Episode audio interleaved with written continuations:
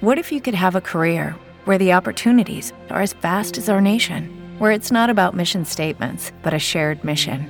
At U.S. Customs and Border Protection, we go beyond to protect more than borders from ship to shore, air to ground, cities to local communities. CBP agents and officers are keeping people safe. Join U.S. Customs and Border Protection and go beyond for something far greater than yourself. Learn more at cbp.gov/careers. Welcome to the Single Father Podcast with your host, Father Deasy, where we talk about the joys and challenges of raising kids on our own. Join us for inspiring stories, practical advice, and a healthy dose of humor as we navigate the ups and downs of single fatherhood together.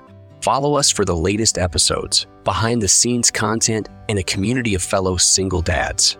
Relationships, parenting, mental health. Let's vent together All right, Andy, Andy Heller. I am very happy, very, very happy that I got you on uh, today's podcast. Um, I, I was actually really excited to speak to you because when you sent over my your uh, your digital book, I was reading it through, and it couldn't have come at a, a better time uh, for me. I well, Awesome. I don't. I don't want to say sorry or I'm happy, uh, but I'm, I'm glad that I, I can be helpful, Father Deasy. I know, right? it, it, it, really came at a time where I needed it, though. And interviewing you is uh, a great pleasure of mine. I'm officially a big fan. Um, Thank you. I wanted to see for you know the listeners who may not be familiar with you, if you could you know tell me a little bit about yourself and um, you know, you have a book, and I wanted to hear about a little bit about your personal experience with divorce and how it led you to become uh, an expert on co-parenting. Fantastic. So I'll I'll give you my story in about two or three minutes, so we can save most of the time for questions that can that can help your listeners. Love it. But my story will hopefully give some context. So, ladies and gentlemen, I am just a normal businessman. I've run successful businesses. One of my businesses is um, I teach real estate around the country. I've been an investor since 1990. I wrote two best-selling investment books about 20 years ago, and I swore I would never write another book in my life. Mm-hmm. It's it's it's a it's a real project. Particularly, I'm a perfectionist, so it, it, it's just um, not something that I wanted to ever do again. Right. So uh, about nine years ago, I had myself uh, my I have a divorce that was um, had a lot of speed bumps, like many of us do, and a bit about me. A couple things. When I'm stressed out, I don't sleep a lot, and I take notes. And that's writing notes is kind of my stress management tool. So when my mom was passing away and she was in hospice, I started to write, and my notes evolved into an article that got picked up in five newspapers around the country in the Mother's Day after she passed. So I'm going through my divorce and I'm doing the same thing and writing notes. And since I'm not sleeping a lot, I'm reading a lot of books about divorce and helping people out. Right. And my, my, my wife at the time, we're getting divorced. We're sitting in a co-parenting session, Father Deasy, and the co-parent counselor said, you guys got a lot of stress going on. You could benefit from a therapist. So I said, okay, I don't have a problem with that. I'm, I'm open minded to anything that can help me. I've got the time. I'm not sleeping a lot. yeah. But I want specifically a therapist who deals with divorced men. So I got some names. I, I and I, I met this lady and she was amazing. Okay. Now, one more thing about me is I'm very pragmatic. I'm I'm that guy that's a glass half full, very compromise oriented. I, I, th- I thought that I was in control of my emotions. I've run successful businesses. I make 20 decisions a day. So things would be happening with my ex-wife. I would walk into different sessions. I say, okay, this is what happened, but don't worry. I thought it through and this is what I'm going to do. Mm. And she would go into therapy, speak and say, well, you know, Andy, it's really good that you thought it through. You're clearly in touch with your feelings, but you're not going to do that. You're going to do the opposite. Right. and I would sit, and I would listen. I can give you an example when, when I'm done, if you'd like to kind of put this into context. It's a co-parenting example. Absolutely. Um, so I, I was amazed at how many times my gut instincts were wrong. And uh, uh what the, the, the the powerful impression it left me with, Father Deasy, is the degree to which I was emotionally compromised and unaware of that. And it was affecting my decision making abilities. And it was, And that the, the loser there was myself and my children. Yeah. So I recognize, oh my God, we men don't realize how, how much, it's not all of us getting divorced don't realize the degree to which we're not able to make good decisions. So by this time, I'd read all these books. I looked at my notes. I'm like, oh my God, there's a gap in the divorce book space. And I've got notes that can fill that gap. Now, so in short, most of the books are written by uh, therapists. They're written by um, uh, uh, divorce attorneys, judges, uh, mediators. I'm none of those things. I'm just a guy who had his own divorce. And, and so what I began to do is I began to interview these experts. So my book is a compilation of the counsel. So I, rather than be, call me an author, I'm the organizer in chief. I organized and took all this great, all this great advice and I organized it into a best practice manual with 46 different tips and strategies of issues that we are likely to encounter, not just getting divorced, but also most of my counsels around co-parenting. Right. Okay. So it's valuable if you're years after be- being divorced so that you can land in this a better spot for you and your children. And the last thing I'll say before I pause is that the, the, where I saw the gap is divorce is an experiential journey. And during this journey, you're going to do, do some things okay, some things good, and a lot of things horribly wrong. And you recognize many of these mistakes in, in the rearview mirror. But the problem is you need that counsel on day one, not day 300 or 400 or after three years. Oh, yeah. So what my book does is I take these 46 different situations that you're likely to encounter most of those. And I arm the divorcee with these tips on day one with the sole purpose of landing in a better spot. Um, and not just for yourself, but more importantly for your children. So that's my story. I love it. I love it. Uh, and and thank you for doing that, by the way, because I know a lot of people will benefit from that. Uh, that's that's amazing. Uh Andy, could you tell me uh, from because I I I'm curious as well, and it, it, the reason it came at a good time is because you speak about how sometimes your gut instinct was wrong. I, in my yes. in, in, my latest episode, uh, which got released today, I was talking about how uh, you know things with my co-parent. You know, we we when it comes to the love of our child, we do that great. My my daughter is nurtured, she's loved, she's cared for. However, it's hard to say that we co-parent very well because some you know yep. in general we kind of just don't really get along and we aren't on the same page you know and like i said the fundamentals are there we love our daughter she's cared for she's loved there's no your mom's this or your, your dad's this but it's hard because i felt like we were on a uh, just a trajectory that it will never change and then at the very last second of me recording that episode i get a message from her mother saying hey layla swallowed a magnet i'm taking her to the hospital and so I went to the hospital. I saw her mother there, and it was the first time I seen her in probably like a year because we don't. I, I only see her partner, and we we actually spoke to each other cordially, and we and we kind of sat there and said, you know, I actually would really like to get along at the end of it, and our daughter was fine and everything. And I left that feeling, wow, I was really wrong saying things would never change. I thought it was just like a hopeless situation and I, I, wanted to ask you, what are some of the misconceptions that people have about co-parenting how can they avoid them? And have you ever had a situation where, you know, someone like me is so certain about something and then, you know, maybe it's just their own personal ego or I don't know what it was getting in the way of me thinking it would never change? Well, I'm going to be kinder to you. First of all, it's not your ego. It's simply you're coming out of a tsunami. Many of these divorces are coming out of tsunami and we, we kind of get mentally stuck in that moment.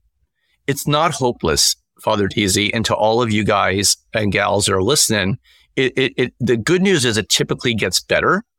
Mm-hmm. And, but, and one of the reasons I wrote my book is there are steps that you can take to accelerate that process because it is an optimal situation that you can speak to your former spouse and you don't have to go through a third party or you don't have to um, you don't have to avoid topics that are really ideally you want to be talking for the benefit of your of, of your children. Right. So, um, one of the things I can uh, the takeaways I, I uh, uh, in these all these interviews uh, I did with these dozens of, fa- of of couples that went through their divorce is that everybody's complaining about their former partner.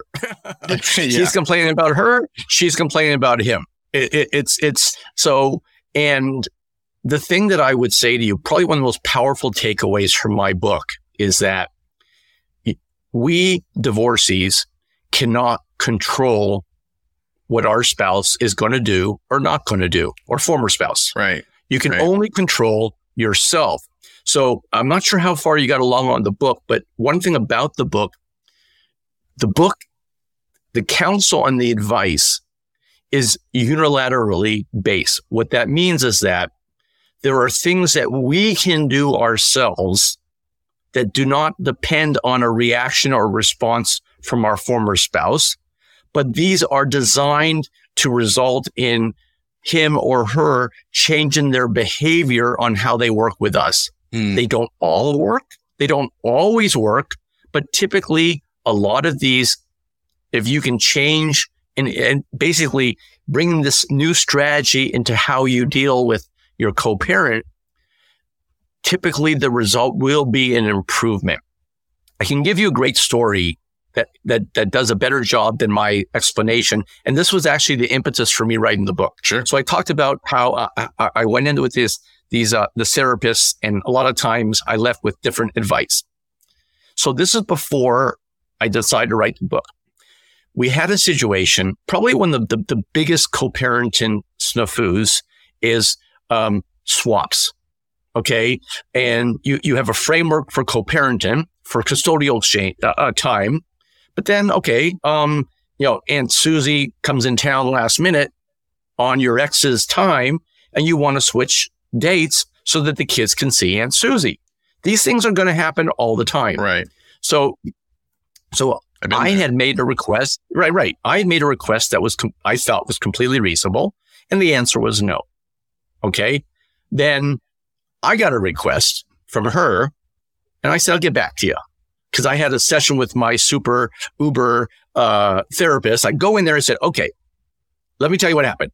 I asked this. It's a fair request. She said no, to spite. She asked me. I said I'll get back to her. I'm going to go and I'm going to say, okay, look, look, we're each asking for a fair request. I'm going to say yes to you. You say yes to me. And that's how we need to co-parent. And that's, that's consistent with my, the way I, I approach things collaboratively and compromise oriented. And I thought my thinking was really logical. Yeah. So, and I'm, I'm condensing an entire 15 minute session to, to one minute, but what she basically said is no, Andy, you're not going to link request. You call her and say yes. If you can accommodate, if her request is reasonable, if you can accommodate her request and the kids benefit from their request, those three things, you're going to say yes to everyone and you're not going to link. You will find in most cases, Andy, within a couple years, her behavior will change. So So again, this is an example- quid pro quo, you mean? No quid pro quo. No quid pro quo was basically right. That was that was the short the short and sweet of this. Hmm. So I went and I said, uh, um, "Okay, you can have that request that you asked me." I didn't even bring up mine, Okay. Mhm. and I continued to say yes to her request without getting reciprocal actions for about six months. And my therapist was wrong. It didn't take two years. It took only six months. Wow. And all of a sudden, I started to get reciprocal yeses. Okay. And, and I, so, so, so this was a great example. And, and this instance was what was when the flips, uh, when I looked at my notes, I'm like, oh my God, I got an outline here for a great book. And I recognized the degree to which my instincts were, were not right. Mm. Okay. And, and, and so this is a great story because you'll notice everybody, the only thing that I did was make a unilateral change that I could control. And I in no way linked it. And those, those three checklists, those three things. Can I accommodate the request? Is the request reasonable? And will my children benefit from the request? As those three boxes are checked, I said yes with no quid pro quo. quid, quid, quid, pro quo. With something. And eh, and it was yeah, it was amazing the speed at which we recalibrated custodial exchanges. And, and this is a really powerful point, everybody. And The, the, the takeaway there is that my instincts were not, were, you know, to me, it was really reasonable. Let's just do a trade. But that was not the right approach. And I didn't realize it at the time, Father Deasy. That's so deep and that is powerful because I think everyone's been there. You know, um, you, you, you ask for something and you're not getting it back and you want to say, well, hell no, you didn't do this for me. Or if you do that, but, but what you did is say, you know what? I'll just say yes every time. And eventually I'm certain that she will do the same. It's very, that's, that's so deep. I love that. Um, you know, in your book, you mentioned how uh, one applies business skills to divorce negotiations. Could you give me an example of that? And could you also give me an example of kind of like a solution to improving communication with your with your ex, either before or after the divorce process as well? Because Sure. yeah, please. Yeah, yeah. So, so this is an uh, angle of my book that is really unique in that I br- I bring business negotiations and business conflict management skills into managing a, co- uh, a divorce and co-parenting arrangement. Mm. And just to be clear, everybody, I took this and I had some therapists, um, respected therapists, look this over and they said, "This is brilliant." Not- And, and in some cases, there are therapeutic similarities to to to what we do, but we we've never seen it organized like this in, as a businessman does. So on the negotiation side, there is um, a suggestion in that chapter where you have your attorney prepare two offers to your former spouse for settlement. So maybe one one gives a bit more money, one asks for a bit more time. That's just two examples. And instead of giving one, because basically, and this this involves a sales methodology. If you go to a client with one proposal, the customer will think, "Well, I'm going to compare your proposal to the other your competitors." Mm. But if you go in with two proposals, both with your company, the customer will say, "Well, explain to me the difference between these two. And they mentally shift from comparing you to competition to comparing two options from the same company. Uh, So you take the same approach in divorce.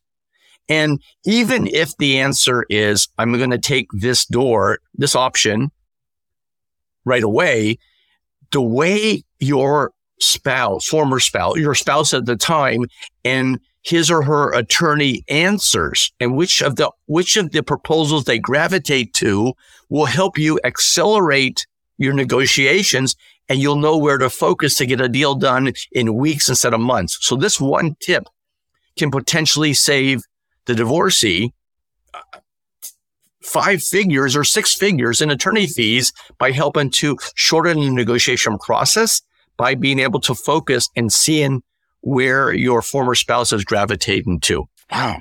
So, yeah. So on the uh, thank you. Now, now on the um, now the other thing about me, I'm a Dale Carnegie disciple. So I've taken courses and I've influence taught. people. Correct, correct. Uh, uh, and, and there are principles taught on on how business people manage high conflict situation, and I brought these into di- the divorce. And I'll give you a great example. So, so many of the divorcees I interviewed would say, "You don't understand, Andy. I say up, she says down. I say left, she's uh, he says right." Yes. And, the, and th- just because I own the suggestion, they're always going to be contrary. Yes. And that's not abnormal, everybody. So again, let's talk about a unilateral action you can take to change that. So it's not about getting that, getting your former spouse to change the way he or she communicates with you. You're going to change how you communicate with him or her.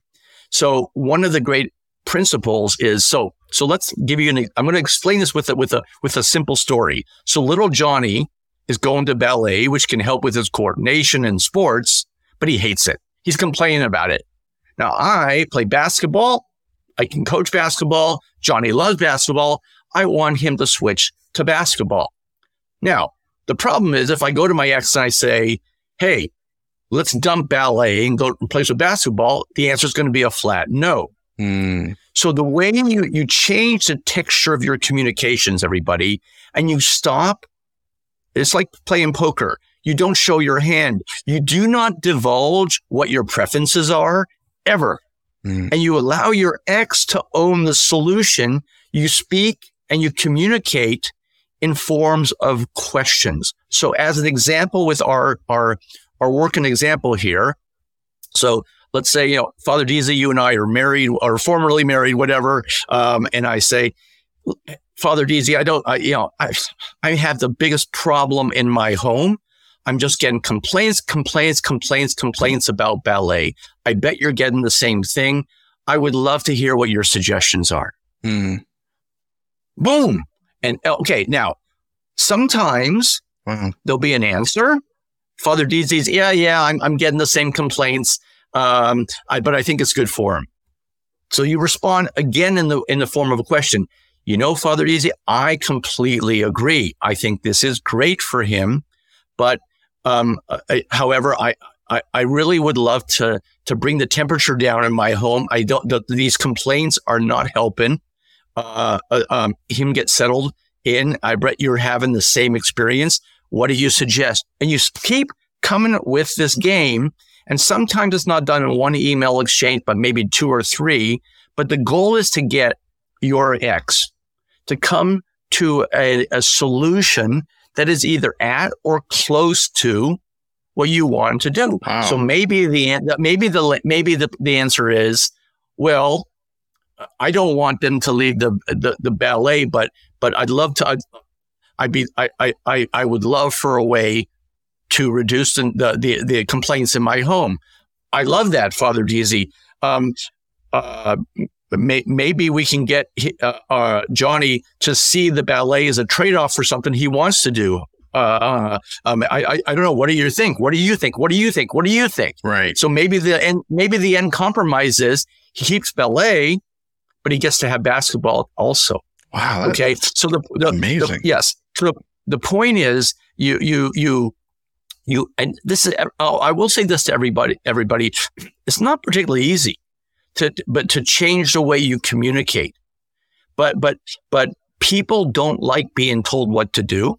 Again, Right. this comes there there's a there's a foundational human relations point there. People don't like being told what to do. And there's certain people you really don't like being told what to do from. And the number one top of that list is your former spouse. yes. So, so recognize that and let your former spouse own the suggestion. This tip will not work every time, but it works a lot. And, and the whole, another little example is ch- change communications and eliminate the word but and you. These are two words that, template that in business typically prompt a negative association Mm. but it's suggesting that what you wanted to do is not the right one, right? Right decision. The word you, it sounds like you're talking to some, you're being spoken to. So again, eliminating those two words from your text and your emails Wow. also help to bring down the temperature. That is amazing, and it, was such a deep way to think too. Um, and it's particularly interesting because you bring up things, you know, that make me. You acknowledge things that make me feel like I'm in church. I'm like, yes, preach it. But but but I, uh, it's so interesting to think about. You know, one of the uh, off-topic questions I wanted to ask you is: Do you particularly see there is that maybe some parents need a, a change in uh like the way they communicate and, and and what i mean by that is kind of like where they communicate. And what i mean deeper in that is i noticed that when i would text my child's mother after we separated for some reason there was always some high tension and things like that. And then we decided okay let's talk on this parenting app. So we use a parenting app called TalkingParents. And for some reason, I mean, you, there's still little, you know, this and that, but it's more, it's it's better, you know. Uh, I I don't know the type of thing I'm trying to say, but I think you understand. It's it's it's better navigated where there's not so much room for us to say anything outlandish, if that if that makes sense. Yeah, yeah. So l- let me actually speak. Um, uh, you may not have got to that point. I talk about uh, parenting apps like that in in the book, and mm. and they're really great. So in a high conflict situation, everybody, they're these these like they're, they're like a, a, a a private communication portal, and some of these portals even filter out the type of words that are mean and nasty and, and, and, and limit the type of texture of the communication. Right. There are, there are really good solutions in high conflict divorces. Um, but what I would also say is the ideally you want that to be a stepping stone to be able to pick up the phone and speak and to email regularly because it's not optimal, but it, it is ideal in a high conflict situation. Right. So, but but again, uh, uh, um, so so I, I, applaud you for your use of this uh, uh, portal. A lot of people are not aware of them. The good news, everybody, they're super cheap. You can even manage expenses, that uh, kids' expenses and stuff within these portals. True. Yeah. Um, and then they're, they're they're really really good. I have personal familiarity with with a similar one, and we used it for about a year until we are able to start talking. And um, so great solution. In a perfect world, it's a stepping stone. Mm.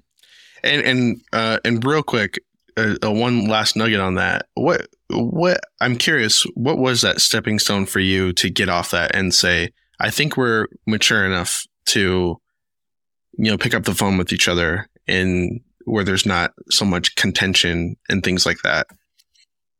Um, well, the the what I would say to that, and I think that's a brilliant question. The the it's rarely a a discussion where um, where th- there's a, a, a common discussion with your former spouse that let's move away from this.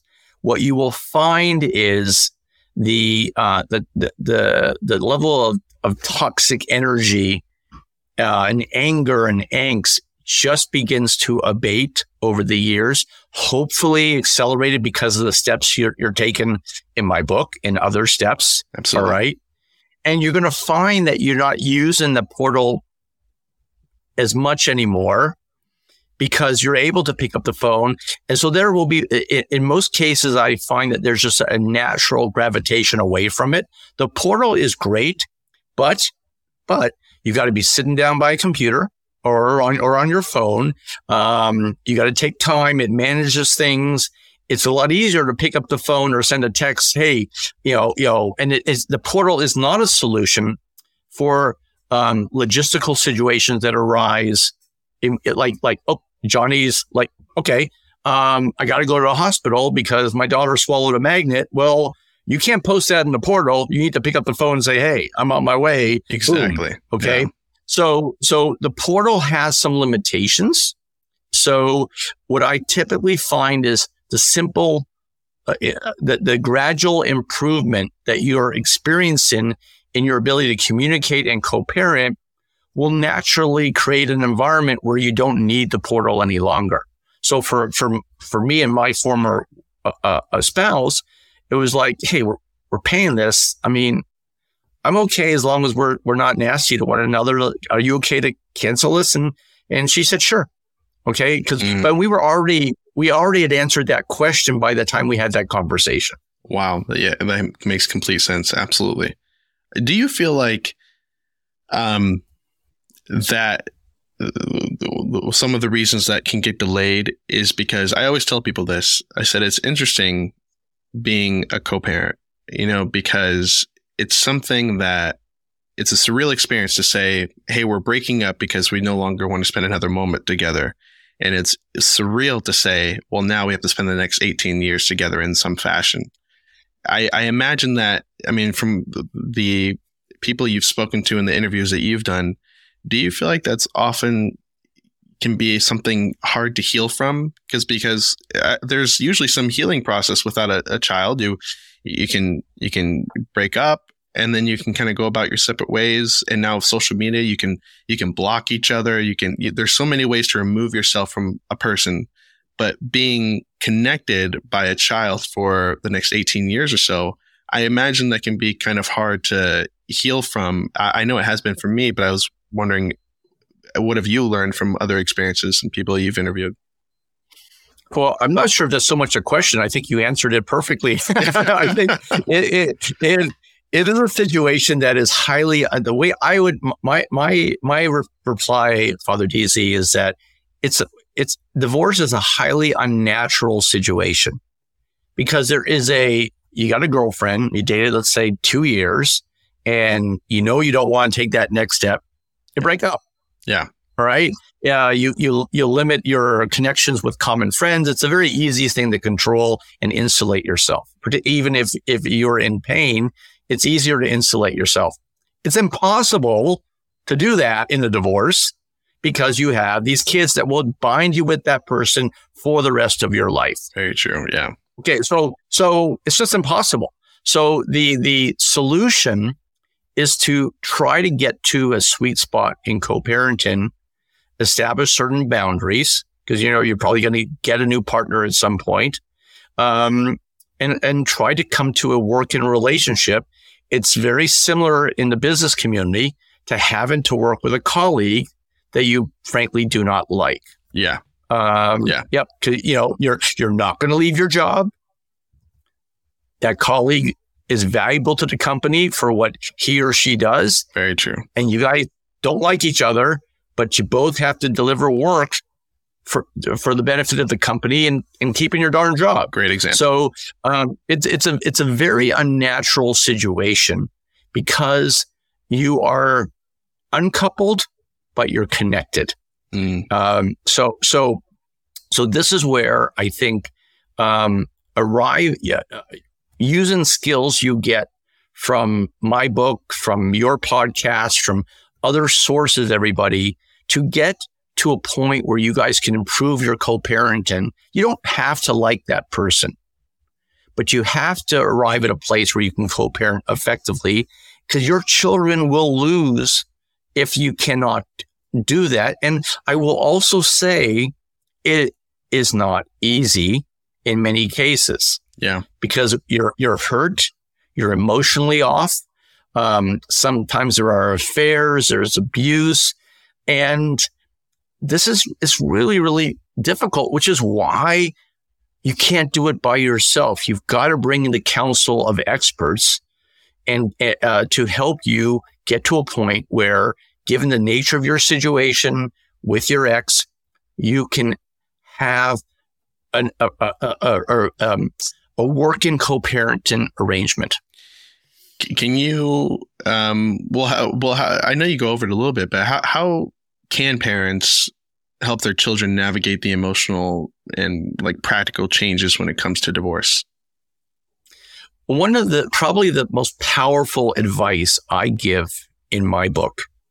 Look, fortunately, I you know I, I own I own businesses and and I, and because I own my own business when I got divorced, I I had the autonomy that some some don't have, where I could go see a therapist during the day yeah. Um, because I'll, I can work five hours at night.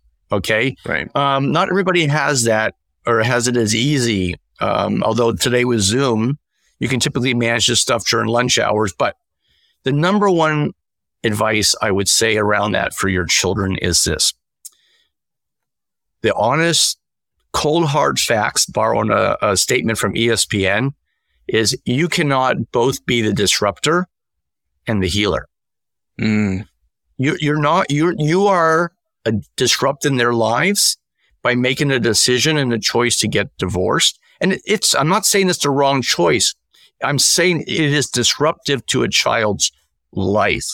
Mm. The child needs their own advocate and sounding board, and that is not and cannot be you. Because you got your own crap to be dealing with, right? Yeah. You got your own emotions. So getting your kids in with a child therapist is absolutely one of the best gifts you can give your children. Mm. And now the types of therapists you can give to children, I talk about this in the book, is different. Younger kids are not going to sit on a couch. Um, there's a, a subset of family therapy called play therapists, where through games that the therapist will play with the children, she can get a sense of what's going on in their lives and what help that they they need um, to get through that. Um, older children, they can sit on a couch. They're not going to sit and, and, and, need to play checkers or Monopoly to let them know how they're feeling. And you know, you also, and I have to raise this, guys. It's it's not a good topic and not a good subject, but teenagers typically keep a lot of stuff inside. Yeah. And we, we, we see what's happening with teen suicide and teen drug use. Yeah. And you, you, you owe it to your teen. You owe it to all your children to give them somebody who can be looking out, focus only on them. They don't care about your own, your drama. And if they see a warning sign, they can hopefully get that information to you and you guys can get the child help before they go down uh, uh, uh a rabbit hole that that that they won't come back from. So, uh, the, if if the budget is limited, I would say you get your own counsel from podcasts, maybe my book and some others, but spend the money on your children and give them a therapist and insist on it. Say, you want your allowance? Fine. You got to meet with this person three times a month. That's it. All right.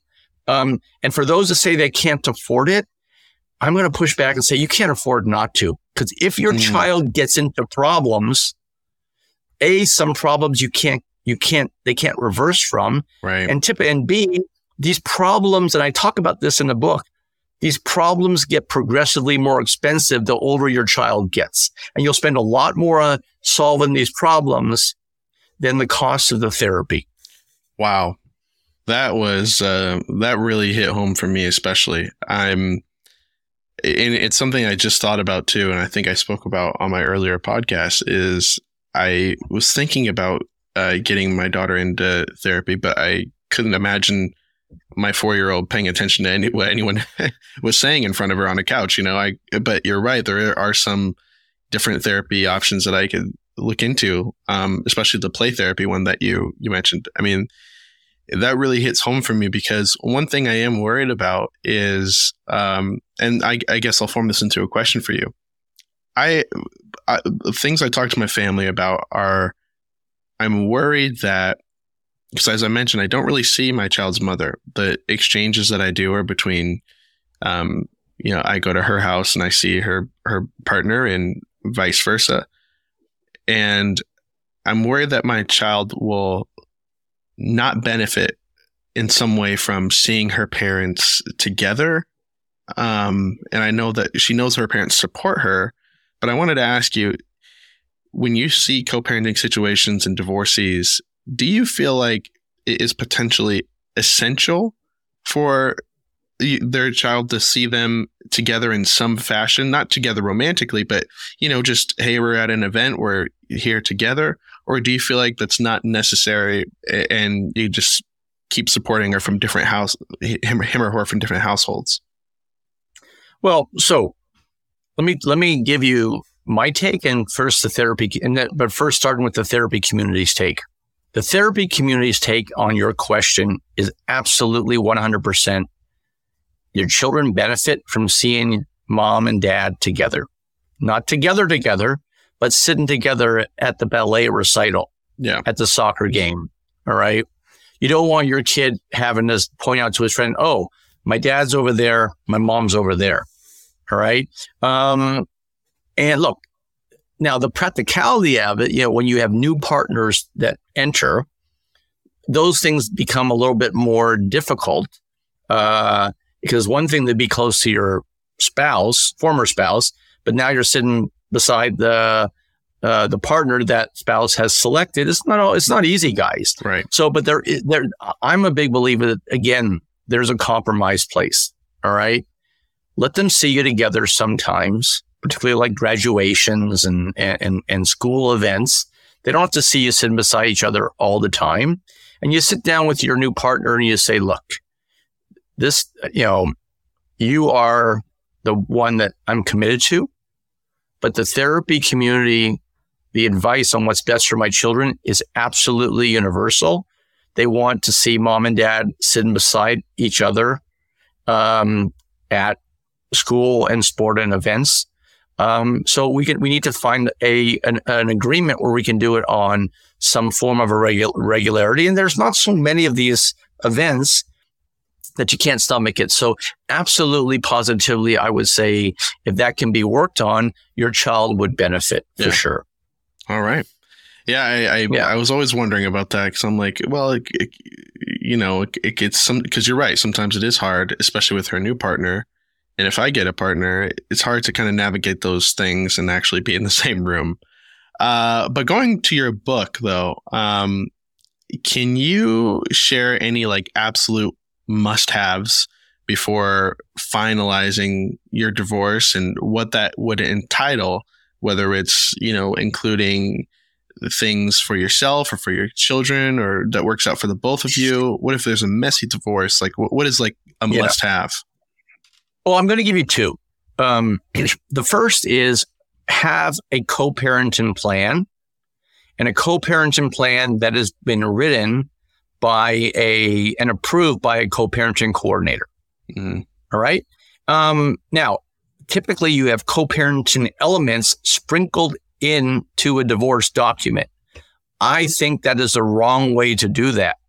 You want to have a specific co-parenting plan to deal with swaps on birthdays, uh, um, you know, Mother's Day, Father's Day, making sure, you know, uh, making sure you've got your child, um, the, the, the, the, holidays like Thanksgiving and, and, and Christmas, Hanukkah, Kwanzaa, um, the, the three day weekends, the summer vacations. Okay. Uh, um, what happens when your child wants to date? you know, I mean, uh, um, you're, you fortunately you're far, much farther from that than where I am, God, uh. Father D. My daughter is 17, but that day will come. Religion. What happens if uh, uh, one spouse is a, is is one religion, one spouse is another. One spouse is atheist, one one spouse uh, um, is an observant uh, uh, uh, observant. So those are the things that belong in a parenting plan and a structure, put in a structure for custodial swaps. What the, the, the one of the wisest things our our co-parenting coordinator came to us and said was, the MSA is a blueprint. Don't look at it like the Bible or a document that can't be changed because life will intervene Yeah. and there will be changes you will need. You want she and she left us with that understanding. Don't say, "Hey, this is the way it has to be because it's written in the MSA." No, you, you it's okay to vary from that. So the first point is a, is a, is to have a, specific parenting plan with, written with the help of a co-parenting coordinator who will help you think about things that you may be overlooking when your emotions uh, and uh, it, it are, are heightened. Second is something that a lot of people don't do. And this has been something that I've shared in other podcasts and, and I've got like holy smoke moments because nobody's thought about this. Typically in most divorces, there is um, reach agreement or go to court yeah and there's nothing in the middle. And you simply have to blow it off if you cannot reach agreement and there cannot be an accommodation. And that can be really, really frustrating. There is actually a midpoint that many people don't think about. It's called a special master.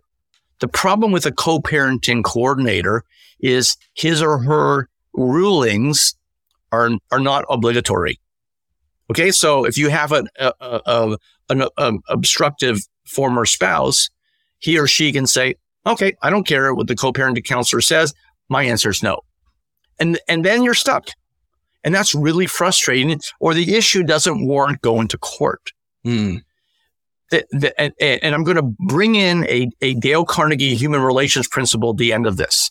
So there's something called a special master where the divorcees write out an order of uh, with uh, items that the special master can rule on. They give this to the special master and the special master's ruling or decision is binding.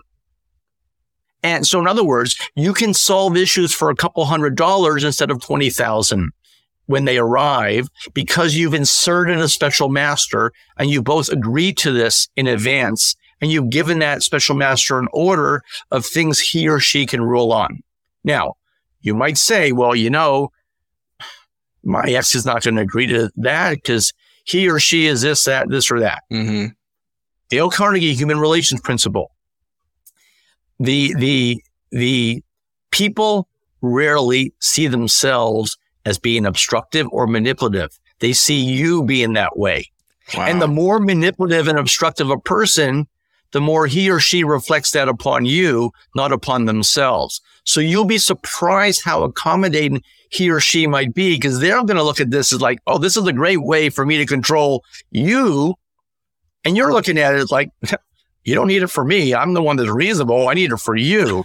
So you can be surprised. Yeah. you can be surprised. So, so, and, and the other thing about this is the, the beauty about special masters is that, uh, and again, everything I'm saying to you guys is giving you in greater detail in the book. But the beauty about this is it's a, it's a pay as you use situation. So once you have it in place, you may find for a couple years you need to utilize the special master three times a year. In the next three years, you have to use it once over the entire three years or not at all. Yeah. But the fact that it exists there, the other part about this is that having a special master will result in amazing peace of mind because you know that your co-parenting uh, uh, efforts and, and it, it cannot be obstructed unreasonably. And just knowing that that exists there, there's a check and balance to your spouse other than going back to court. That's going to allow your blood pressure to come down. That's going to make you a better parent. That's going to better enable you to find yourself a new partner, all because you know you have this document that's going to keep you out of court and it's going to keep your former spouse on good behavior. You know, I you you mentioned not to read things as the Bible, but I, I very well am considering uh, replacing the Bible with your book because that that you you I mean it's it really you you inspire me because you talk about things about questions that I have all the time. you know what I mean? When it comes to religion, dating, I mean all of those things I have questions on, and you're absolutely right.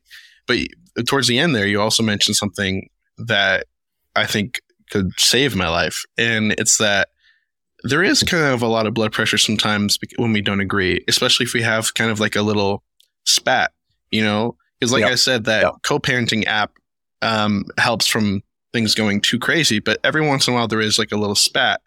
And when that happens, I don't know what it is. Maybe it's like PTSD from going to court the first time, but it's like, ah, now I have to spend money. Now I'm going to court. And I've thought that for the last four years and it's never happened, but it's, it's always in the back of my mind. So, you know, creating those structures in place that you mentioned, I think is a, a really great example on how to lower your blood pressure and get, get a different, um, you know, outcome or solution there. I mean, Yeah. you know what I mean? It's it's those are really hard things to kind of uh, uh, shy away from.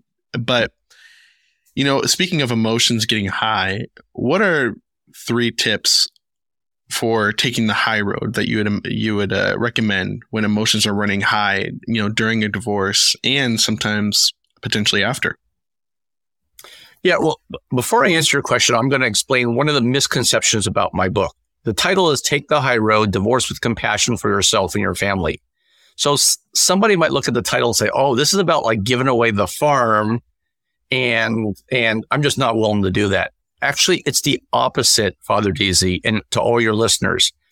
There is a relationship, and this comes from divorce attorneys, between conflict points and both costs and high stress Mm, the fewer conflict points you have, the less money you're spending on attorney fees and the lower your stress.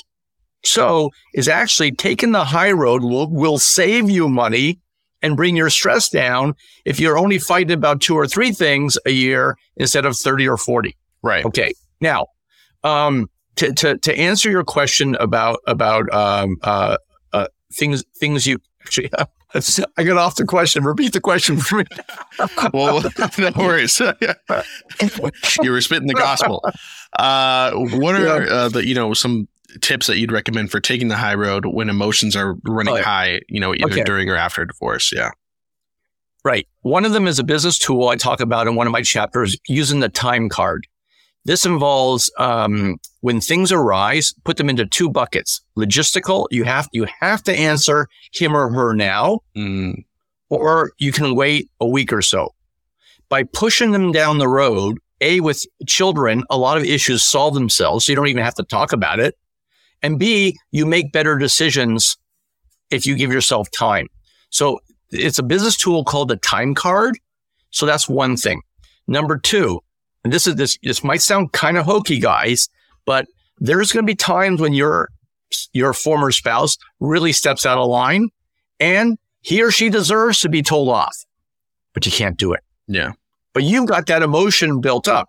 So you write two emails, the one that she or he deserves to receive, then the one that you, you're going to say, you're going to say, I, I talk about this in a, in a chapter on how to make your communications vanilla, but, but, you know, that is a great emotional uh, uh, uh, release by actually, you know, allowing yourself to scream because it's deserved, but don't send it and you will feel better for, of, for that.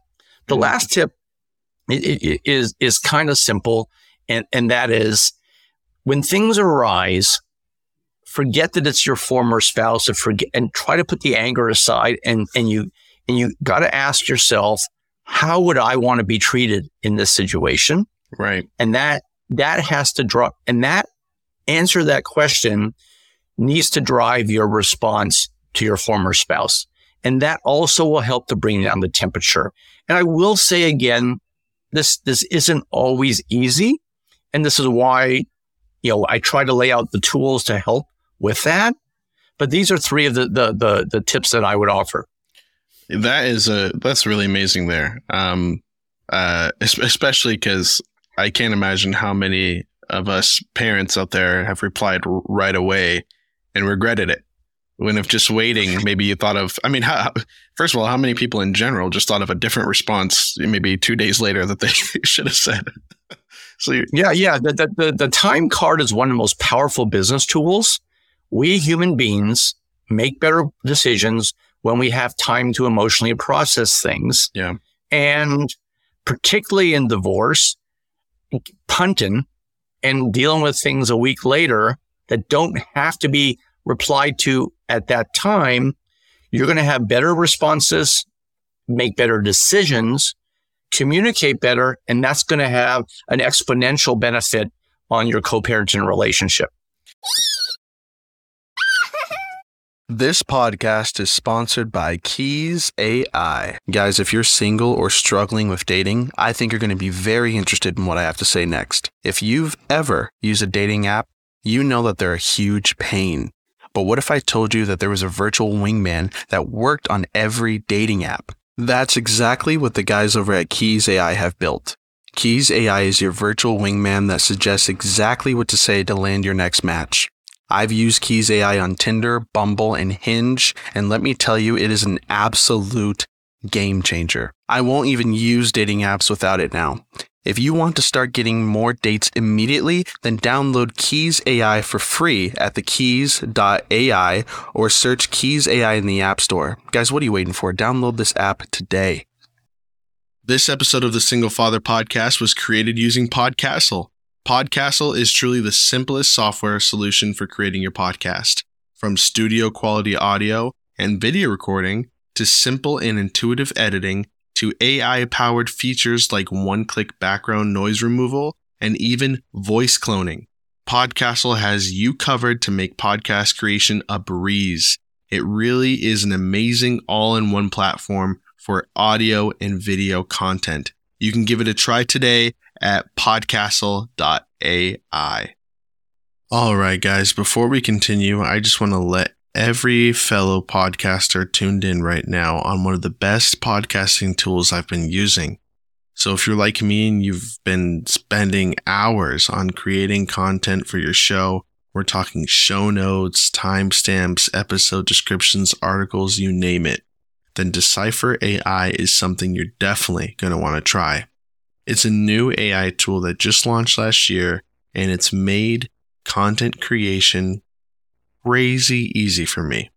With Decipher AI, all you need to do is upload your episode transcript or audio to generate high quality, engaging content for your podcast within minutes. No more hassle of researching, writing, and editing everything yourself because Decipher AI does all of the heavy lifting for you. Decipher AI creates episode summaries, segment descriptions, and even pulls quotes from your episodes so you can get content creation done in half the time. The best part? Guys, it's completely free, 100% free. Try Decipher AI for free today by signing up at www.decipher.ai. I gotta ask you if you if you, have you had any um you know you have a daughter who's who's 17 have you had any experience of I think one of the uncomfortable things I'm going through is I you know I, I do allow you know we allow when our daughter's not here we call her from the, the other home right? And while my daughter was on the phone with her mom and her, and her partner, he referred to himself as Dada, and it and it took me off guard, you know. And that is a time where I waited and I I consulted literally everyone, my friends, my my, my dad, my grandparents, and I said I don't know how to respond to this. And my friends were saying even if you did tell her, there's what what would really change. There's nothing that would happen. And, you know, I told her very um, respectfully, I said, you know, hey, I'm a little uh, uncomfortable. You know, I'm not a, all respect to anyone, but I'm like, I'm a 50 50 dad. Like, I'm in her life. I don't have her one day out of the year, you know, or one, you know, I'm in her life and I, I'm dada, right? I felt uncomfortable. And she said, it, it was, a, it was a somewhat polite response, but it was basically like, hey, he's been in their life for two years. If she chooses to call him Dada and blah, blah, blah. I think you know I'm going, but it, basically it was kind of, it is what it is. And I felt still uncomfortable and defensive by it. Um, you know, it's one thing accepting a new someone in my child's life, but when, you know, terms of endearment get called like such as dad or mom have you had any experience with that and with all the people you've interviewed or personal experience and how someone can go through that and kind of take the high road in that situation? Yeah, well, I'm going to give uh, a great example. When my uh, my former wife and I'm I'm I'm coaching my son at soccer, mm-hmm. and, I, and, I, don't know much. I didn't really follow her dating history so much, but um, I know one of the one of the first early boyfriends was a British guy, and he gives my son a soccer ball. I'm like, what the hell are you doing giving my son a soccer ball? Who are you? Um, I know you're just trying to win points with my former wife, but I, I'm pretty sure this was a therapy session at the time. Yeah. Um, it really wasn't an easy thing to see because that's my space. I'm the soccer dad, right? Not him. Right. I teach him. I coach the team. I, uh, I, I, I kick the ball with him, not him. And, but I can't control it. Terms of endearment are different. Um, so my, my advice on your, on your situation is this is a great topic for a co-parenting session to ask if, if we can involve a co-parenting counselor. This would involve face to face and this may result in improving things because really, it has to be addressed with a co-parent counselor. Yeah. I, I think there's two parts to it. The first part you, you really can't control what happens in, in, in her house. That's her life. But the second point is that I, I do think there should only be one dada. He, she, she can find there's a thousand different terms of endearment she can use for the stepfather. Um, and, uh, a cute one, you know, my, my, um, I've remarried my, uh, I have a lovely stepdaughter and she's actually an adult, but doesn't drive. Mm-hmm. And she calls me, do I'm, I'm Duber. Daddy Uber because I'm driving her all the place. So, so I love it. There are, um, so that's a, a, my lovely terms of endearment. And, um, so, uh, I actually think, um, a, it, it, you can't control what happens in her home. And as long as your daughter is safe in that environment, that has to be paramount. Right. That being said, I agree. And um, it's hurtful to hear that. And you are an involved father. All right. All right. And the, you are her dad. So there are so many other beautiful and loving titles that this gentleman can have that don't walk on your space. Um, so I would say there, this would be a topic. Now, I would not address this myself. I think this needs to be done with a third party. Right. And the right person is a co-parent counselor. It's definitely worthy of addressing. Uh, thank you. Yeah. Um, I will. and and and, and uh, keeping on track with the high road, though, what is your best advice for staying on track and not veering off the high road path? You know, especially when it comes to spouses and uh, you know, not trying to. I mean, you mentioned I shouldn't bring it up myself. Bring it up with a counselor. You know, what, what are your advice for not veering off track and uh, you know having those talks? Well, I'm going to give two pieces of advice. One is keep doing what you're doing, everybody. Listen to Father Deasy, maybe, you know, get my book and get these resources that you can. Not maybe, get his book. That, that, yeah, yeah. Thank you. Uh, um, that can help you. That's that. That's number one. Uh, uh, uh n- number two, uh, when it when it when it comes to to to to, to taking the high road, um, uh, um, I I would highly recommend to, and I talk about this in the book, when you announce you're getting divorced, everybody and your brother was going to give you advice. And the fact of the matter is, they're not qualified. Mm. Right. So limit your advice givers. I call them in my book trusted confidants. I, and I said there should be two people, only two. One, if you can, a therapist.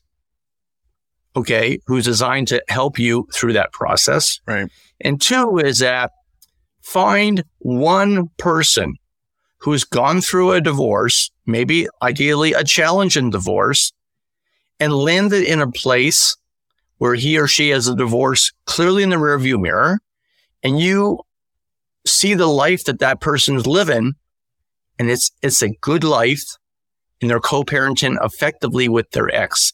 That person is probably a lot more qualified to give you to be your sounding board than all these other people that are because they're not going to be honest and they don't have context. True. They yeah. don't have the training. All right. And they're and frankly, they're on your side.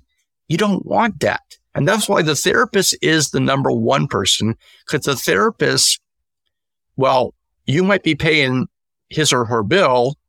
The therapist is looking at the situation objectively and the therapist has seen the situation dozens of times before and the therapist has training on what's the right decision, not just for yourself and your former spouse, but for your children. Mm. So my, my, my, my short, my, my short summary after my long winded answer is limited, limit your counsel to one or two people who are qualified to be your sounding boards. And that's going to help get rid of the white noise and give you clarity on what the right decisions are for you to make as these issues arise and they will arise. Mm, I love that. Absolutely. And, and uh, when trying to navigate, you know, different counseling and uh, arrangements within divorce and, and, and co-parenting, I wanted to ask you a question about, uh, you know, kids transitioning into both homes. How do parents navigate that as well? For instance, my daughter is someone who, for the most part, her whole life has always been one week on, one week off at different, you know, but I remember a brief instance when I was younger and my parents got divorced when I was like 16 or whatever, 15. Um, I actually didn't like going back and forth. I thought I felt it was kind of annoying. And how should parents navigate that when maybe the kids are being frustrated with transitioning between household to household? Yeah. Okay, I'm going to try to do this in one or two minutes because this is actually, uh, I think, two chapters. Mm. Today, there's there's there is a lot of different ways this can look. What I will say, there is no right or wrong way. There is the way that works best for you and your former spouse, and more importantly, for your children. There can also be dynamics. You take if one or both spouse travels on business. If let's say you, uh, uh, your your day job is a restaurant, So you're not available a lot of evenings. You might need to be a very modified custodial structure that gives you more afternoon time. Mhm. Okay. Um, but uh, um, it, it, I'm a big believer in tr- having gr- longer lengths of time so that there is less swapping. You know, we've used what's called a five, five, five days followed by five days, followed by two days, followed by five days, followed by five days, followed by two days. Um, some do week on, week off. There's a school of thought in the therapy community that the younger the children are, they should not see, they need to see their parents more frequently. So they need to have more, more exchanges. Um, they don't want to go a week without seeing the, the, the kids. The flip side of that is that that's not, that, that's a really, that's difficult. Okay. Um, so I don't believe there's a right or wrong answer. I think the, ma- the, the bigger picture is that the kids get to see both parents regularly and you work out a structure where there's quality time that works that uh, that that re- reacts to whatever the parents' jobs are. And one of the things I talk about, uh, funny, I just I just did a Facebook Live uh, message about uh, uh, this to my Facebook group about the importance of geography and trying to be close, like within five or ten minutes of where your former partner lives, and that's going to make it easier on these swaps. And also, it's not going to make it, it's, it's going to, you, you don't want to be that parent where you are a half an hour, 45 minutes away from all of the friends and the birthday parties Right. and the soccer practices. Because because you're going eventually going to lose custodial time because you're going to be the inconvenient parent. Absolutely. So addressing the logistics of geography is really important. There is a a, a new um, uh, it's a fairly uh, a creative uh, uh, um, custodial uh, uh, um, solution that where there is a common home where the child stays in all the time. And the parents go to separate places or or uh, uh, or their non-custodial apartment Mhm. so the child never moves. Now that's not always manageable because like I want to put a picture up of me and my new girlfriend, but right. but uh, if, if I'm going to share this apartment with my my my, my ex-wife, that's not going to be something that she's going to want. So, but but but um, that is happening in some communities. It's a fairly new structure where the child stays in a family home I've heard of that. Yeah. and the parent and the and the parents are inconvenienced. So there's lots of different solutions. I think the big picture point is um, the, uh, uh, the, the the kids uh, um, need to see the parents regularly, whether that's week on, week off, or five five two. Those accomplish that, and. Uh, uh, to me, that's a big thing. I'm not a big believer unless travel, business travel intervenes of, well, they don't see a parent for for for two or three weeks. That that's not that's not very um, that, that makes it difficult on that parent to establish um, a, a a a home where the kids are feel comfortable there. I absolutely agree. Um, and and that family one, the family home is very interesting, but I imagine it makes for an interesting breakfast. I don't know. Yeah, um, I love speaking with you. Um, and I, I, I, I just have a few more questions because I just like talking to you. I want to really talk about divorce for the people who, uh, who are actually divorced, who are fans of the podcast, maybe be fans of yours. And uh, I'm just going to ask you just a just a few questions, if you if you wouldn't mind, um, Sure. in specific relation to divorce. Um, who gets what from what marital home have you seen? Or, you know, just like uh, when it comes to, I mean, I can't imagine coming in together with a lot of things and kind of Mhm. navigating, splitting that. I imagine that causes a lot of uh, ambiguity or frustration. yeah. So I'm ref- I'm I'm I'm I'm, tr- I'm trusting that your answer is not about the home itself, but more about the possessions. Correct. And um, there's an entire chapter in my book that talks about this. And what we do in this chapter is we take the the things that are in the home and we have the divorcee put them into three different buckets or three different categories. So so that helps the the the divorcee process. Um, so there's a strategy for this bucket, a strategy for that bucket, and a strategy for the third bucket the, the the the challenge of taking the household and splitting into two is that whatever is in that home you are emotionally vested to in some degree. And you're going to find so many stories, guys, where um, the the couple end up spending ten thousand in attorney bills fighting over something they didn't like in the first place. Mhm. All right. So this chapter is, is designed to avoid that by organizing in your mind, and on, you know, we, you should put it on a piece of paper. All the everything you see in that house into three different buckets, and there's a strategy for dealing with each. The goal is to conclude quickly, to minimize the attorney expenses debating these things in that home, and to arrive at a structure that's fair for you and fair for your former partner and fast. How how common is the litigated like divorce structure, and and what are like the typical drawbacks of it? Well, most divorces are litigated in that they involve involve an attorney, but only about five percent plus or minus a couple points actually land in front of a court. Hmm. Okay, one of the, so in the in a in a in the pre-divorce chapter, I talk about the different structures you can have for your divorce. I'm I'm really fond of what's called a kitchen table divorce, where you have representation, but you try to agree to as many things as you can uh, and then you go, uh, uh, you put it on the, the agreement page. Then you have a disagreement page that has three or four things. All right. Then you take these to an attorney and say, we agree on the, all these things.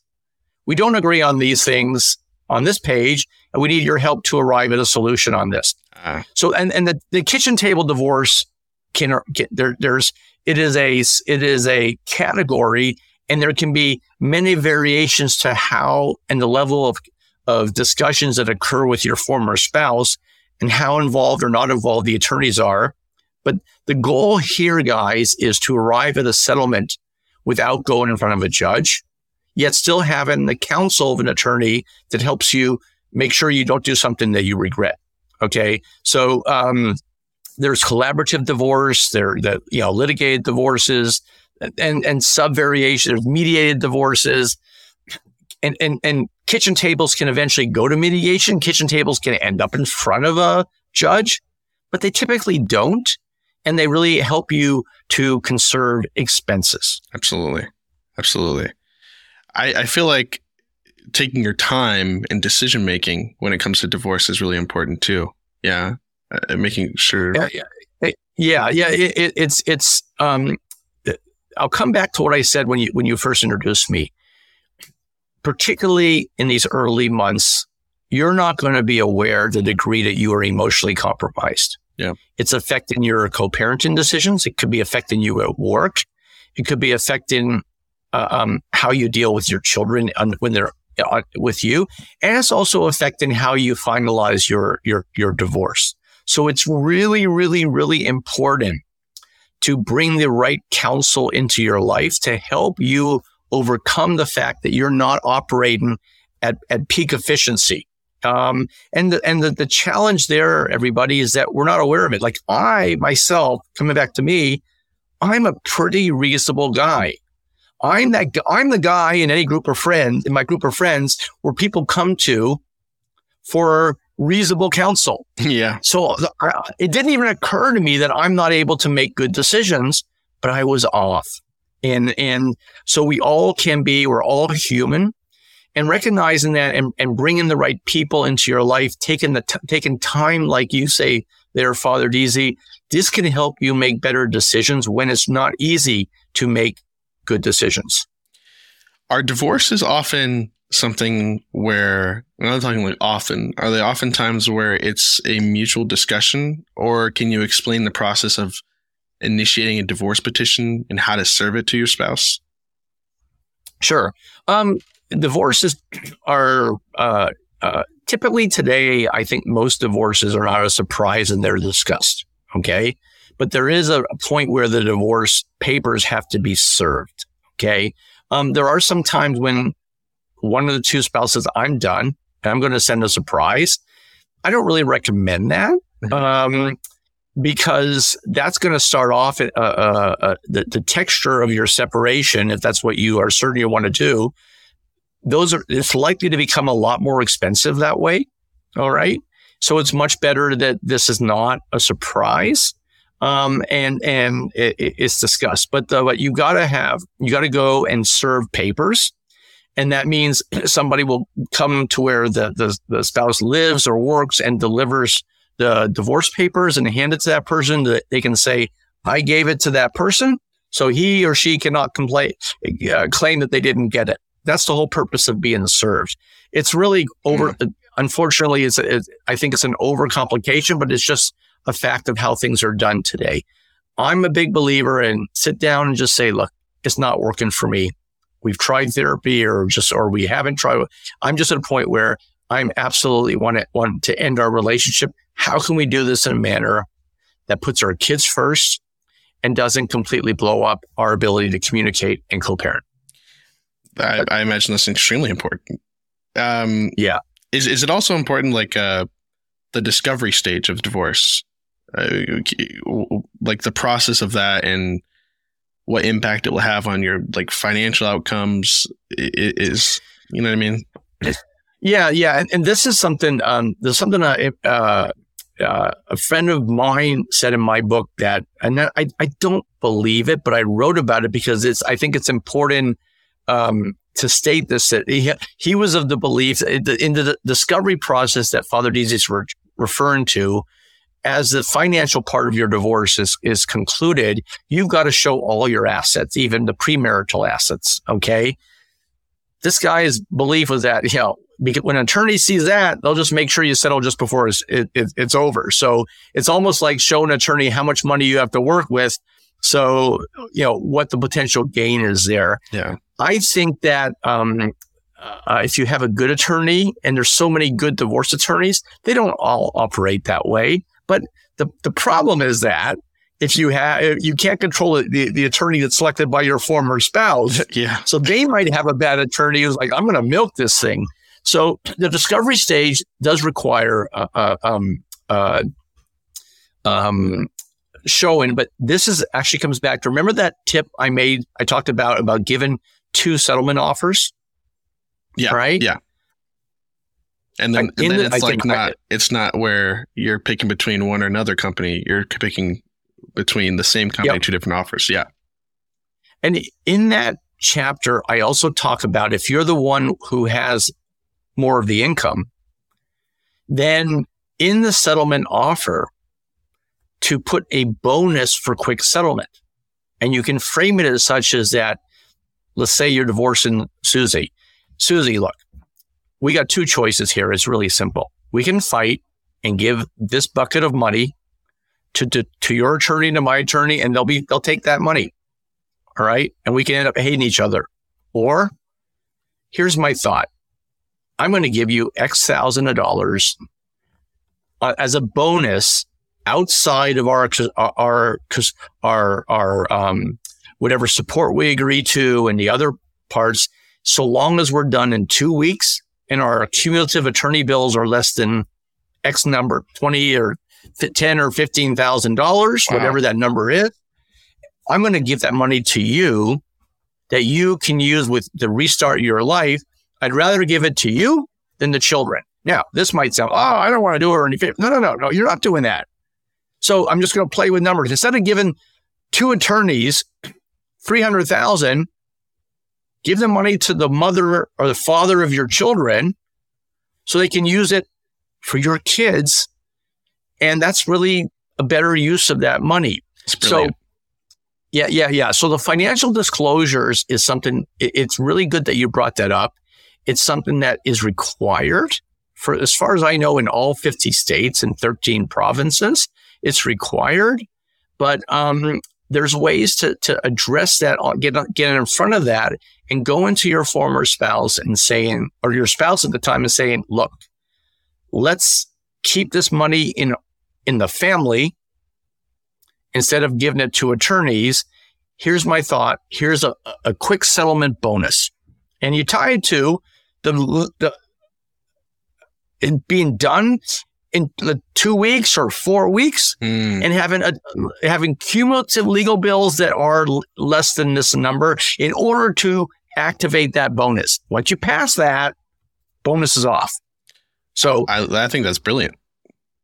That makes yeah, a lot of yeah. sense. So Yeah. Um, and um, this can this this is actually one of the tips in my book that I'm getting some really great traction on and, and response. It's it's and it works, guys. It it, it works a lot, um, and it's it's it's everybody wins with that. Well, it's and, smart. You know, most, most yeah, and it's smart. Most good attorneys are are fine with that. They, they'd rather do a great job helping you settle fast and conserve your funds so that you can be a, you can send them five or six more clients after most good attorneys are like that but again not all are so that way um, a bonus offer like that will be a way for you to speak to your former spouse not your attorney absolutely I, I think that's really really smart and something that everyone should keep in mind um, and uh, you know, I, I, I took a lot of your time today, but I just have a, a couple more quick questions uh, in relation to your book. Some things I just thought about. Um,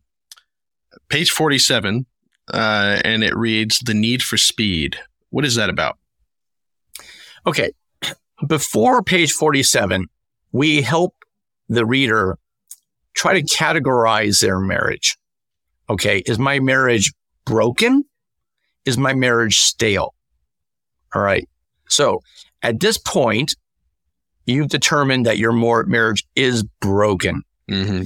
The need for speed means that there is it, it's, it's the, the faster you get on the backside of your divorce, the faster the new this new chapter in your life begins. You don't want to be that divorce. And I, we, I some of these interviews they were three years, one one family. They were 15 years before they actually finalized their divorce. Wow. Okay. So the, the faster you get on the other side of that, the the better you can it is for you to repair your life and, and become healthy again.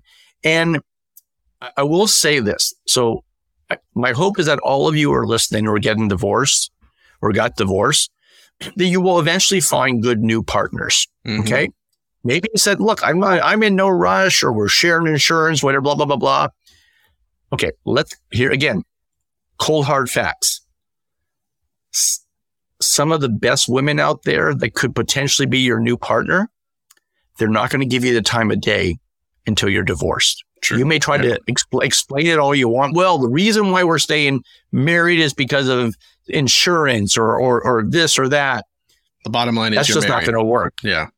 Bottom line is you're married. So the, the, the now it's not going to be, it's not going to restrict all women, but it will restrict a lot of them. And, and frankly, I understand where they're coming from. Okay. Yeah. Same thing with men. You know, um, I had, I had a date when I started dating again, you know, and, you know, I remember what she said. We got together and I would always speak to my dates that I might meet online because I, I want to just filter out. I, am running a business and I, I can't afford to spend tons of time on this, but I, I, am sure. lonely. All right? mm-hmm. So we mm-hmm. met and I remember she said, Oh yeah, I'm separated. And I was at that time separated. Okay. But I was living separately. All right. Truly separated. And, but she was explaining, that she said, Oh yeah, well, he's upstairs. Um, and I'm downstairs and we don't, we have different floors. Yeah. He, and then he, during the conversation, she said, he really wants to get back together. And I, I said to her nicely, I said, okay, look, if you told me on the phone when we spoke that your separation is defined as living in the same home and your husband wants to reconcile, I would have said, look, you seem like a really nice woman, but let's connect in six months, not now. Right, right. This is too early. My point here, everybody, is that the need for speed is about once you've made the decision to get divorced and that's the right path for you, you want to be that story that gets it done in months, not years. Right. Absolutely. I um and why is that, by the way? Why do people drag? Because I see that in movies all the time too. And personally, personally never been divorced myself, but why do people drag their feet with eh, not pulling the trigger on divorce? You know, not signing the papers. What's the main reason for that? There, there are a lot of reasons. Some just are lazy. They don't get around to it. Um, it, it, yeah, it's like, okay, their, their lives are separated. Then they look at the divorce instrument as being, um, uh, the final nail in not, the coffin. Not uh, the final meal. Yeah. Some there are times there's obstruction from one of the two parties. Okay. That is delaying it intentionally. Well, look, I'd rather alimony start in six years. So right now, because he's paying for everything right now anyhow. So sometimes there's obstruction there. Um, and um, sometimes it, there's an, there's an, there's a perceived benefit such as insurance or taxes. But my point is that it's not worth it. The number one most important thing after your children is your mental health. And the faster you can go mentally put this chapter in the rearview mirror, other than co-parenting, the, the better the rest of the next stage of your life is going to be. That's what the need for speed is. That um, once you've made that decision that that is the right path for you, get there as fast as possible so you can begin the healing you need to. That parts of the healing process do not really commence until the divorce is finalized. And that's the other reason for um, wanting to get it done as fast as possible. I love that. Um, what is uh, the the chapter that you have called "Changing Roles"? Uh, could you expand on that a little bit uh, to listeners? Yeah, this is a was one of the most uh, one actually one of the funnest chapters to write. The book is not about my divorce. But there were some experiences that I encountered. I said, this could be a good chapter. I would go speak to attorneys and, and mediators and therapists and get their take. And then that's how the chat, do interviews. And That's how the chapter formed. Yeah. This chapter formed from my personal experience. My ex-wife, she was a spectacular homemaker. All right. Just, just wonderful. I mean, uh, she could pull crap out of the, the refrigerator and make a gourmet meal, you know, and, and, and I was a workaholic guy. All right? mm-hmm. Um, so, um, I was determined not to be a mac and cheese dad. When we split up, my kids were gluten free, nut free, and lactose intolerant. They're not even four, but can you imagine learning how to cook with those three restrictions? I hear you. I got out some, I rolled up my sleeves, everybody. I got out some cookbooks and I started to experiment. I was determined not to be mac and cheese dad. Another great example is Amen. that let's say, let's say, um, your wife, she's great with numbers and she does all the family budget. All right. So all of you are going to find that as one household splits in two, there's certain things that your former partner did superbly and that you maybe didn't do at all or had a, had a, had a very small competency in. And you need to acquire those skills on some level to be able to run a household on your own. A great example that affects a lot of um, uh, households where one spouse works and one spouse doesn't. All right. Uh, you have a stay at home dad or a stay at home mom is the spouse that works tends to be left involved in arranging um, play dates and uh, um, school activities. They don't know the doctors as well. Yeah. Well, yeah. guess what? You need you need to take an inventory assessment of everything your spouse does that you don't have a competency in mm. and start working on. That's what I mean about changing roles. And the solution there, everybody, is recognizing and coming up with that list of things that you got to acquire competency in and then coming up with a plan in each. I talk about in the book, um, going to meet with calling your accountant and saying, look, my, uh, my wife, she's amazing with numbers. We're splitting up. Will you give me an hour of your time and help me with balancing a budget and maintaining a family household budget? I need some basic advice. All right. Um, to go and taking a cooking course. All right. Calling these parents and saying, Hey, look, we're splitting up, but, um, I want to have you guys over for dinner so you can see me parenting on my own. We can get to know each other. It's not just going to be my, my, um, my, my, my former husband. Uh, I was working and now I'm going to be working and being a primary caregiver. I want right. you to get to know me too. So, so, um, the beauty about most of these things in changing roles, there's a, there's, it's not a difficult process to acquire that competency, but recognizing you need to is really important. Absolutely. Um, it, which is so true, by the way, because after I we we split up, I'm like I have I have no idea what her doctor's name is. You know, I just we just always go and uh, I resonate with you on mac and cheese, Dad. I'm like I refuse. I'm going to try my best to learn how to cook and you know ordering HelloFresh and things like that and putting it all together. So yeah, I completely agree with that's you. That's fine. Yeah, and that's a great solution if if that's in your budget. Um, and uh, yeah, and yeah. So and, and, the other thing that these steps do, everybody, is they bring the stress level down. Mm-hmm. Because you recognize you're not dependent upon your former partner. You can handle these things on your own. Okay. So, all right. So it might be a situation where your former partner s- still takes the kids on 75 or 80% of the doctor visits, but you know the doctors. If there's an emergency on your watch, you know what to do. You don't have to call your former spouse first. Mm, absolutely. Oh, you you are you have made me so happy. really. I mean, it's nice talking to you. I um what how, you know what it is a single father podcast and I, I'd be remiss if I didn't ask you what are some advice that you may have for newly singles uh, getting back into the dating scene and please you have to assure me single fathers are at least more common than people give them credit for, right? Right, right. Well, clearly, I mean, I wrote the book. I'm a man, and my book is intended to be unisex. But I am, I, but I'm a guy, and I cannot escape the fact that I put trousers on in the morning. Right. Um, so I, I have a, a couple big piece of advice here, guys.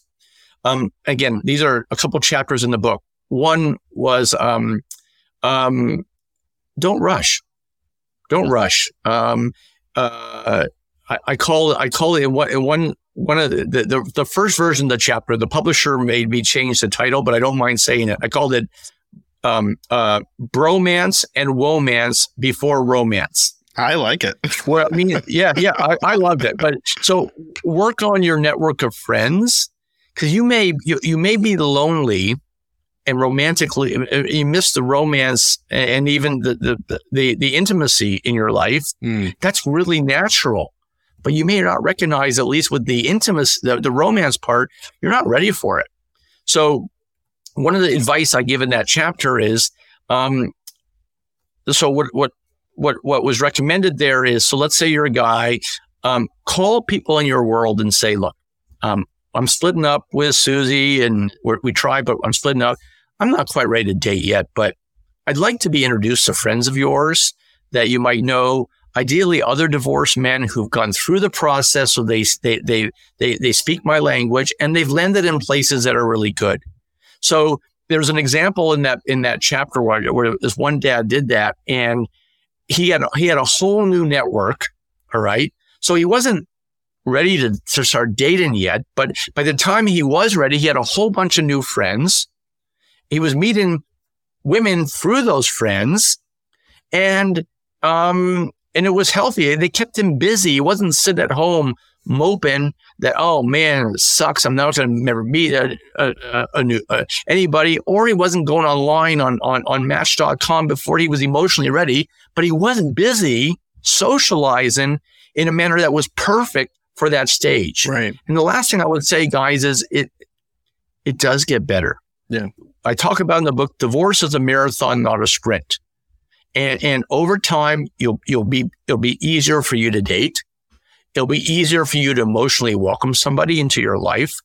Um, and just keeping yourself busy in those initial months of separation, putting new things in, you know, take a bowl, you know, take, join a bowling team, uh, uh, join a cooking class. You know, these are things that can bring social elements into your life that don't yet have to be dating. And you may be surprised that dating will come from this because of somebody you're meeting, because of these things you're taking in and certain when you really weren't ready to date. Absolutely. I love that.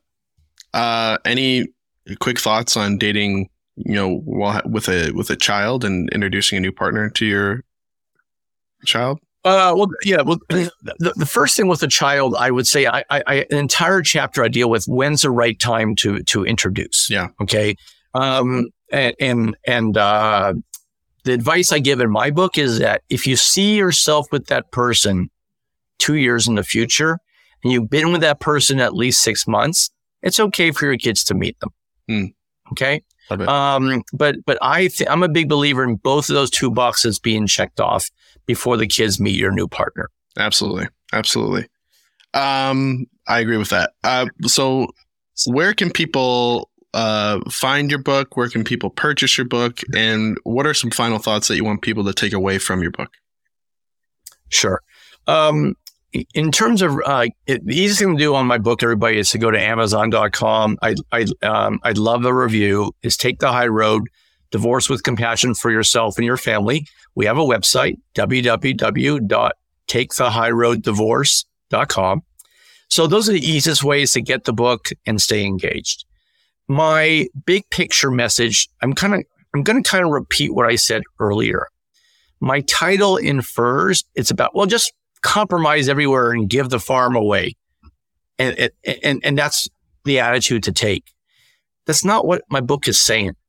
My book is saying is that the fewer things you have to fight about, the more money you're going to save, the lower your stress, and the healthier you and your children will be on the back end, which is where you want to go. And it's not easy to take the high road. It's not easy to always make these right decisions. And my advice would be, besides getting my book, is to continue to attend podcasts like this and to recognize that I'm going to bring this, I'm going to do the self help things that I need to help me land in that spot where I can be a great parent to that, to my children or child, and that eventually I can go and find a new partner. I love that. I really do. I really do. Um, Andy Heller, this has been uh, not only cathartic but informative. it's it, it's it, I mean I I mean it. I'm really I was really moved by everything you said, and it's interesting speaking with you because you as you were speaking, you just you kept bringing up things that I often thought about. I have I, I, that you you you answered all my questions in a way where I feel like oh I'm I'm healed now. I can move forward. You know. I well, thank you. Uh, I'm humbled. What I would say is, you know, I feel like I'm going to talk to you for another two hours. If you want to have me back, I'd love to. Love for you to be back. Um, you clearly, uh, um, as a man, um, uh, uh and and uh, I, I probably align very well with your audience. I there's there's few things that you men are not going through that I didn't go through, and that's why I wrote the book. And the, I think the last thing I would say to all of you is that I'm not I'm not somebody on a book tour. I'm not. Uh, this isn't my. I, am uh, this isn't my job. I have a great career. I wrote this book because I I had these experiences. This is an eight year project I worked on this, guys. I wrote it that if I have the counsel that can help 100, 200,000 men and women get through this process easier, and it can be a really painful process, then it's my pay it forward time. And so this is why I wrote the book, Father Deasy. Um, and I applaud all of you for seeking out um, podcasts like this and, and, and mechanisms and tools to help you because it's, it's, I think to me, that's the first step. Recognizing I need to have another voice beside my own yeah. to help make sure I'm making the right decision. So I applaud you all I'll come back anytime you want. And I'll say to you guys, it will get better. But again, taking certain steps can accelerate the process, which is why I'm here. Oh, man, you make me feel good. I think everyone's having that sigh of relief that they're just, that we listened to something that really helped them. So thank you so much, Andy. Um, My pleasure. I, My I pleasure. Will include, I, will include a, a, link in the description uh, of this episode with your book so everyone can uh, in this experience with me. Um, I hope you and I can talk again soon. I thoroughly enjoyed today. Um, anytime, happy back. Thank you, Andy. Uh, I'll talk to you very soon. And uh, hey, thank you for being a guest on the Single Father podcast. Happy New Year, everybody. Bye bye, Andy. Bye. All right, guys. Uh, that was an amazing um, experience. I, I I loved it. Uh, Andy is just what can I say about Andy? He's he's amazing. Speaking with him seriously and genuinely, he brought up everything that I wanted to know, hear, and um, get explained um, um, within his book and just about life in general. He really did help me. Um, please go follow Andy uh, Heller. Um, go to his book, download his book, share his book, read his book um, I really feel like it did it helped me with a lot of things that maybe I'm currently going through or just um I don't know what can I say? I'm kind of blown away by that conversation. I really am. Uh, guys, thank you so much for being uh, here and listening to the Single Father podcast. I'm your host, Kendall Donaker, aka Father Deasy. Please go like, subscribe, and share um, uh, this episode and the show in general. If you like the episode, if you're just here for Andy, I hope you guys can tune around and leave a review and follow us on social media at the Single Father Podcast on Instagram, Facebook, YouTube, TikTok. I hope we can have you guys support. Um, our website that we just launched is uh, the Single Father Podcast.eventpack.org. It'll be in the link in this description. Thank you guys so much for just joining me today and sharing in this really cathartic experience that I had with Andy Heller. Um, and I will definitely hope that he comes back on the podcast again. Um, this has been amazing. Um, what more can I say? We usually go into the segment where we do um, mailbag where I answer fan questions. However, we did go a little overboard this episode, so I'll save all of your questions. I'll do a double one next episode. Um, if remember, we have a Patreon. If you want to become a patron of the podcast and support the podcast in any way, shape, or form, go to patreon.com slash the single father podcast and you can join in some of our tiers that we have. We have three different tiers. Some of them require having um, you know, voting power on different topics that we discuss. Some of them are just get Patreon shout outs. Um, and some of them's uh, some really cool stuff, uh, like including to our Facebook group, our private Facebook group that we have where we just support each other. Um, all right, guys, that's it. Thank you so much. Uh, let me know what you thought of the episode. And uh, until next time, I'm Father Deasy. Thank you for letting me vent with you. Bye bye. The Single Father Podcast with Kendall Donaker is a weekly show that explores the joys, challenges, and triumphs of being a single dad. Join us as we share stories, offer advice, and provide support to other single fathers. Follow us to stay up to date on new episodes and to connect with other single dads in our community. Don't forget to like, subscribe, share, and leave a review.